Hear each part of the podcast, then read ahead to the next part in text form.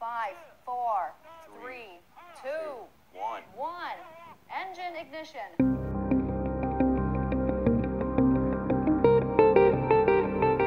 هذا الصوت يعيدنا إلى لحظة إطلاق الصاروخ الصيني لونغ مارش 5B حديث الساعة And liftoff. What an incredible view. That is the sound of history.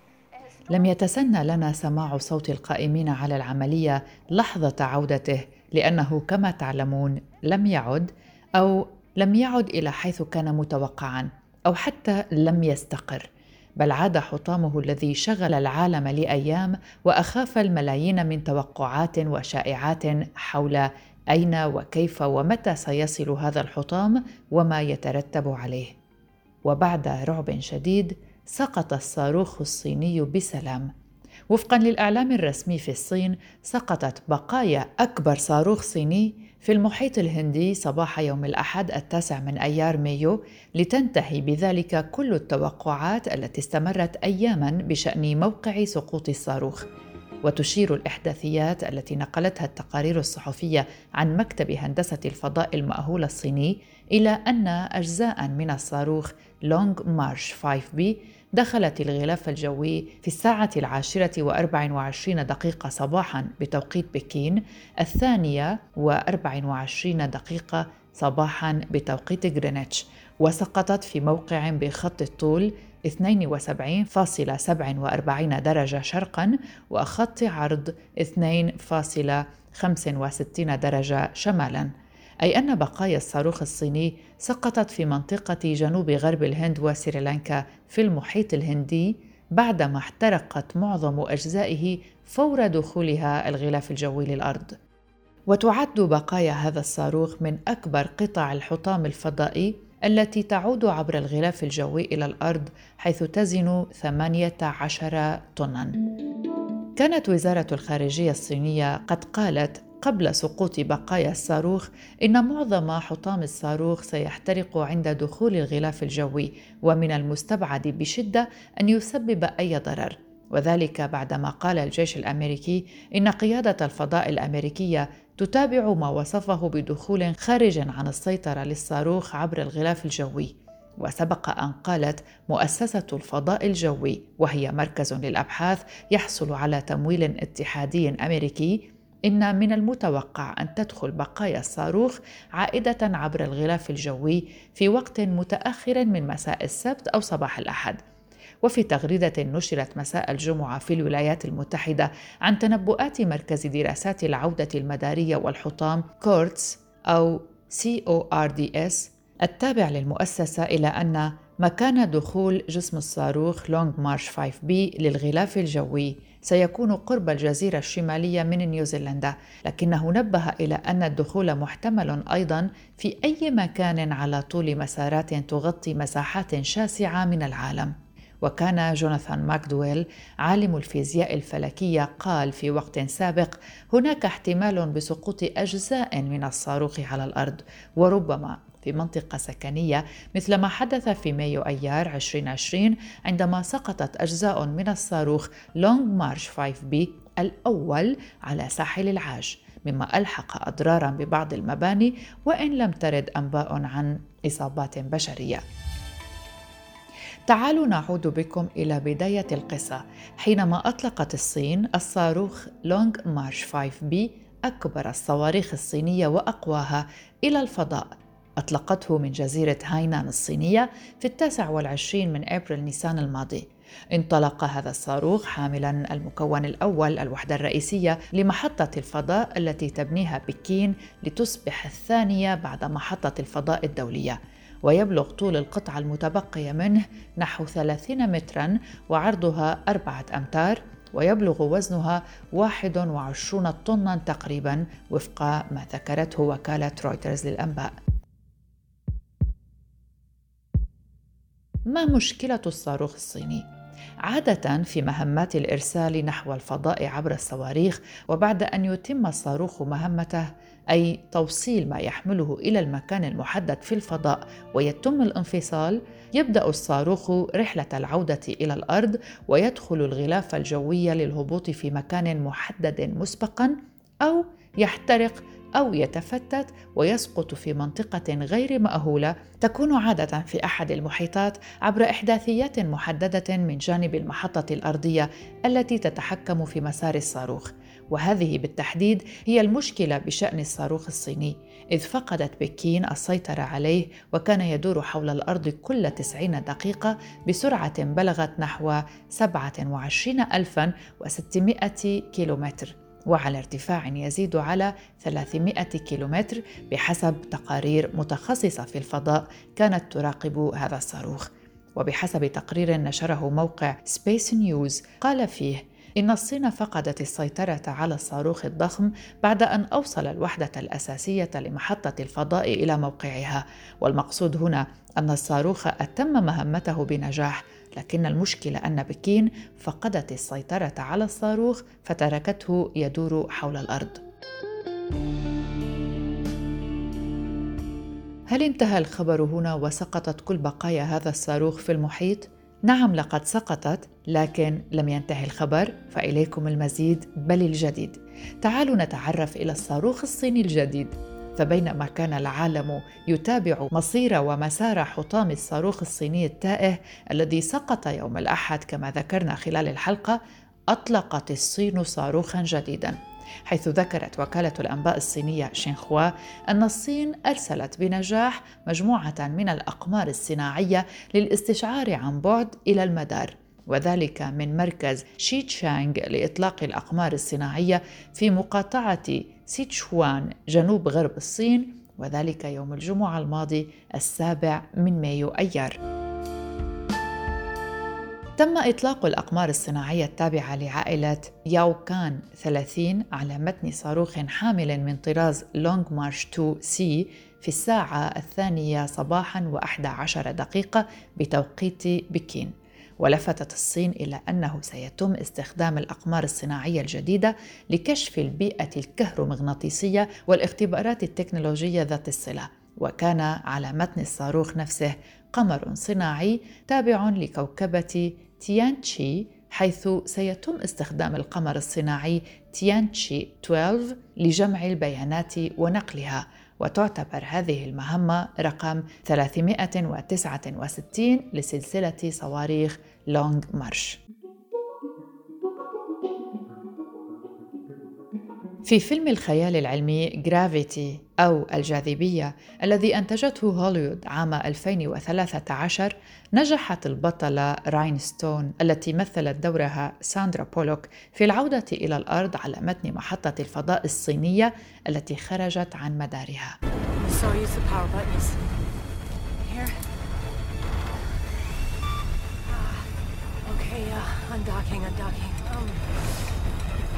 Okay, that doesn't sound good. Miney Mo.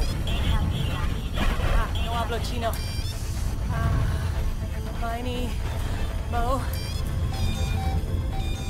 في ذلك الوقت كان ذلك محض خيال سينمائي وبعد مرور ثمانية أعوام حولته الصين إلى حقيقة بإطلاق الوحدة الرئيسية لمحطتها الفضائية التي تنهي عصر هيمنة المحطة الفضائية الدولية ووكالة الطيران والفضاء الأمريكية ناسا فلم يعد الفضاء حكرا عليهما. وفي إنجاز غير مسبوق أطلقت الصين أول المكونات الثلاثة لمحطتها الفضائية CSS يوم الخميس التاسع والعشرين من أبريل نيسان 2021 في الساعة الثالثة وثلاث وعشرين دقيقة بتوقيت غرينتش بإرسال صاروخ يحمل الكبسولة المركزية لأول محطة فضائية دائمة لها المتوقع اكتمال إنجازها في نهاية 2022 حضر حدث الإطلاق الصيني كبار القادة العسكريين من مركز التحكم في بكين حيث شهدوا إرسال وحدة تيانهي أو التناغم السماوي بواسطة الصاروخ لونغ مارش 5 بي من مركز الإطلاق وين تشانغ في جزيرة هاينان الاستوائية جنوب الصين حسب البث المباشر عبر قناة التلفزيون الصينية العامة. المركبة تيانهي يبلغ طولها 16.6 متر وعرضها 4.2 متر وفقا لهيئة العلوم والتكنولوجيا الفضائية الصينية وهي أول المكونات الثلاثة للمحطة الصينية في الفضاء CSS والجزء المركزي في المحطة. جوناثان ماكدويل عالم فلك في مركز هارفارد سميثسونيان للفيزياء الفلكية في الولايات المتحدة. قال لوكالة فرانس بريس إن المحطة ستشكل تقدما كبيرا للقدرات الصينية في مجال الرحلات الفضائية المأهولة. وأوضح أن اكتمال المحطة سيوفر للصينيين وجودا بشريا دائما في الفضاء وسيتيح تعزيز خبرة روادهم بشكل كبير. المحطة التي تحمل بالصينية اسم تيانغونغ أو القصر السماوي ستتحرك في مدار منخفض للأرض على ارتفاع يتراوح 340 و 450 كيلومترا وهي تعادل حجم المحطة الروسية السوفيتية السابقة مير التي استمرت في الدوران حول الأرض من عام 1986 حتى عام 2001 ومن المتوقع أن تعمل المحطة الصينية عشر سنوات قابلة للتمديد إلى 15 عاماً تقريباً على غرار محطة الفضاء الروسية مير. أيضا تعتزم الصين لإنجاز بناء محطتها الفضائية إرسال نحو عشر بعثات لنقل المكونين الآخرين من المحطة وتركيبهما وستشمل البعثات أربع شحنات من المستلزمات وأربع فرق من رواد الفضاء ويتلقى حاليا 12 رائد فضاء على الأقل التدريب على السفر والحياة في الفضاء. منهم رواد فضاء متمرسون من رحلات ومهمات سابقة من الرجال والنساء. ولم تعلن بكين أي جدول زمني محدد في هذا الشأن لكن تم وضع ترتيب تقريبي للمراحل المقبلة بعد إطلاق الجزء الأول من المحطة الفضائية وسيكون على الشكل الآتي. إطلاق مركبة الشحن تيان تشو 2 لتلتحم بتيانهي في أيار مايو المقبل على الأرجح ثم إرسال بعثة شينتشو 12 أو شينزو 12 المأهولة في حزيران يونيو من العام الجاري التي ستنقل المجموعة الأولى من رواد الفضاء إلى الوحدة وتتضمن المهمة إرسال ثلاثة رواد فضاء إلى المدار نحو ثلاثة أشهر لاختبار نظام دعم الحياة والصيانة. وسوف تحتوي المحطة الصينية على ميناء إرساء والتحام وسيكون بمقدورها التواصل مع قمر فضائي صيني قوي ومن الممكن نظريا توسيعها بإضافة وحدات جديدة. والمحطة معدة ومصممة لكي تؤوي رواد الفضاء أوقاتا طويلة حيث تحتوي الكبسولة الرئيسية تيانهي على فسحة للمعيشة مساحتها 50 مترا مكعبا وثلاث مقصورات معيشة لثلاثة رواد. وستزن المحطة كاملة عند إتمام بنائها نحو 100 طن أو أقل تقريبا وللمقارنة ستكون أصغر بثلاث مرات من محطة الفضاء الدولية ISS التي أطلقت وحدتها الأولى عام 1998 وسيبلغ وزنها 450 طنا عند اكتمالها. هذا يقودنا إلى المنافسة الدولية فبوجود CSS الصينية ومحطة الفضاء الدولية التي تقودها وكالة الفضاء الأمريكية ناسا ستتعايش محطتان في المدار حول الأرض في تطوير يرى فيه الخبراء احتداما للمنافسة بين الولايات المتحدة والصين. لكن جوناثان ماكدويل عالم الفلك في مركز هارفارد سميثسونيان للفيزياء الفلكية في الولايات المتحدة يرى أن حجم المحطة الصينية ومحدودية تعاوناتها الدولية حاليا لا يوفران لها القدرة على منافسة محطة الفضاء الدولية التي تتم بنضج وفاعلية أكبر.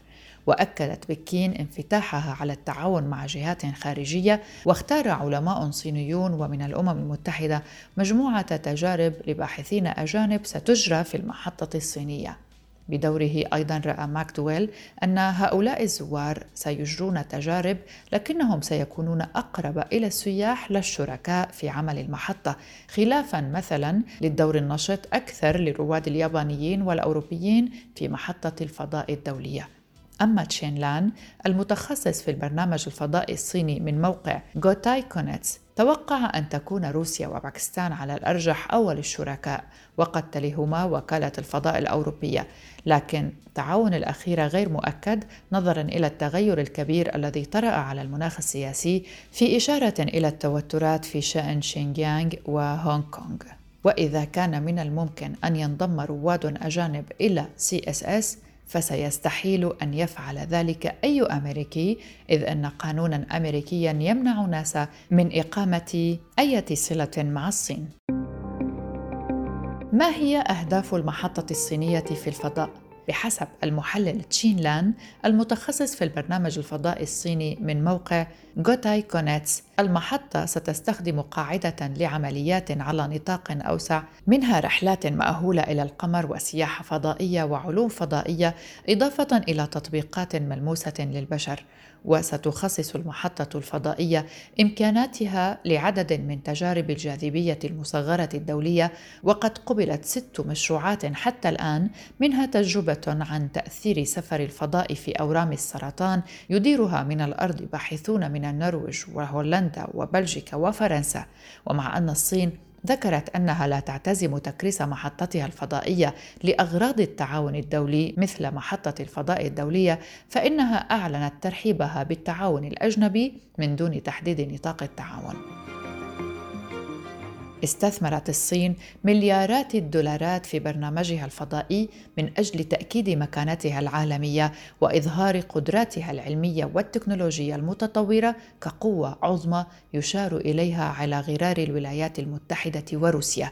وأتت هذه الجهود بثمارها منذ انطلاق قمرها الصناعي الأول عام 1970 كانت الصين قد بدأت الاستعدادات لإقامة محطة فضائية في أوائل التسعينيات مع تطور برنامجها الفضائي لكنها أقصيت من محطة الفضاء الدولية بسبب الاعتراضات الأمريكية على الطبيعة السرية للبرنامج الصيني وصلاته القوية بالمنظومة العسكرية. وبعد سنوات من النجاح في إطلاق الصواريخ الفضائية والأقمار الصناعية التجارية أرسلت الصين أول رائد صيني إلى الفضاء في أكتوبر تشرين الأول 2003 ضمن المهمة شينزو 5 لتكون ثالث دولة تفعل ذلك بصورة مستقلة بعد الولايات المتحدة وروسيا. وبعد ذلك أرسلت الصين ثلاثة رواد فضاء آخرين إلى مدار حول الأرض وأرسلت فرقة من رواد الفضاء إلى محطة تيانغونغ الأصلية حيث أطلقت الصين في السنوات العشر الماضية وحدتين تجريبيتين لمحطة الفضاء وذلك قبل إطلاق وحدات المحطة الدائمة. وفقدت الوحدة الأولى تيان جونغ 1 وتعني قصر السماء فقدت مدارها فاستغني عنها واحترقت في الغلاف الجوي عام 2016 أما الوحدة الثانية تيان جونغ 2 فأخرجت من مدارها بنجاح عام 2018 كما أنزلت مركبة على الجانب البعيد من القمر في 2019 في سابقة عالمية. وجلبت الصين العام الماضي عينات من سطح القمر وأنجز نظام الملاحة بواسطة الأقمار الاصطناعية بيدو منافس نظام جي بي إس الأمريكي. وتخطط لإنزال روبوت صغير بعجلات على المريخ في أيار مايو ولإيفاد بعثات بشرية إلى القمر بحلول سنة 2030 كذلك أعلنت أنها تريد بناء قاعدة على القمر مع روسيا. وكثفت الصين أيضا تعاونها مع خبراء الفضاء الآخرين من الدول الأخرى مثل فرنسا والسويد وروسيا وإيطاليا. لكن ناسا لا تستطيع الدخول في تعاون مع الصين إلا بعد الحصول على موافقة الكونغرس الذي لا يميل إلى ذلك حفاظا على الأسرار التكنولوجية الأمريكية بذريعة حماية الأمن الوطني. بالعودة إلى الصاروخ الصيني الذي أثار رعبا حول العالم خلال الأيام الماضية لخروجه عن السيطرة وبعد تفككه واحتراقه مؤخرا في المحيط الهندي ظن الناس أن آثاره قد تبددت. وفي الواقع فإن ما لا يدركه البعض هو أن تبعات ذلك الصاروخ الصيني وغيره من الأجسام التي يتم إطلاقها في الفضاء ما زالت قائمة وبقوة. إذ إن القضية لا تتعلق فقط بمكان سقوط الصاروخ والمسألة الأكبر ترتبط بالحطام الذي يخلفه هذا الجسم وتهديده لاستدامة الفضاء الخارجي. وفقا للخبراء فإن الأقمار الصناعية القديمة وأجسام الصواريخ والشظايا والجسيمات تشكل ما يقدر بنحو تسعة آلاف أطنان من المواد التي تدور حول الأرض بارتفاع يقدر من بضع كيلومترات إلى أكثر من خمسة وثلاثين ألف كيلومتر. ويقع معظم تلك الأجسام في مدار أرضي منخفض ويمكن أن تفقد قطع النفايات الفضائية ارتفاعها بمرور الوقت وتحترق في الغلاف الجوي. ومع هذا فإن النفايات الفضائية تعود إلى الغلاف الجوي يوميا على الرغم من أنها تمر في الغالب من دون أن يلاحظها أحد لأنها تحترق قبل وقت طويل من قدرتها على الوصول إلى الأرض. هذه كانت حلقة من بودكاست في عشرين دقيقة من إعداد صديقتي وزميلتي يالا فهد. كنت معكم من وراء الميكروفون براء صليبي. إلى اللقاء.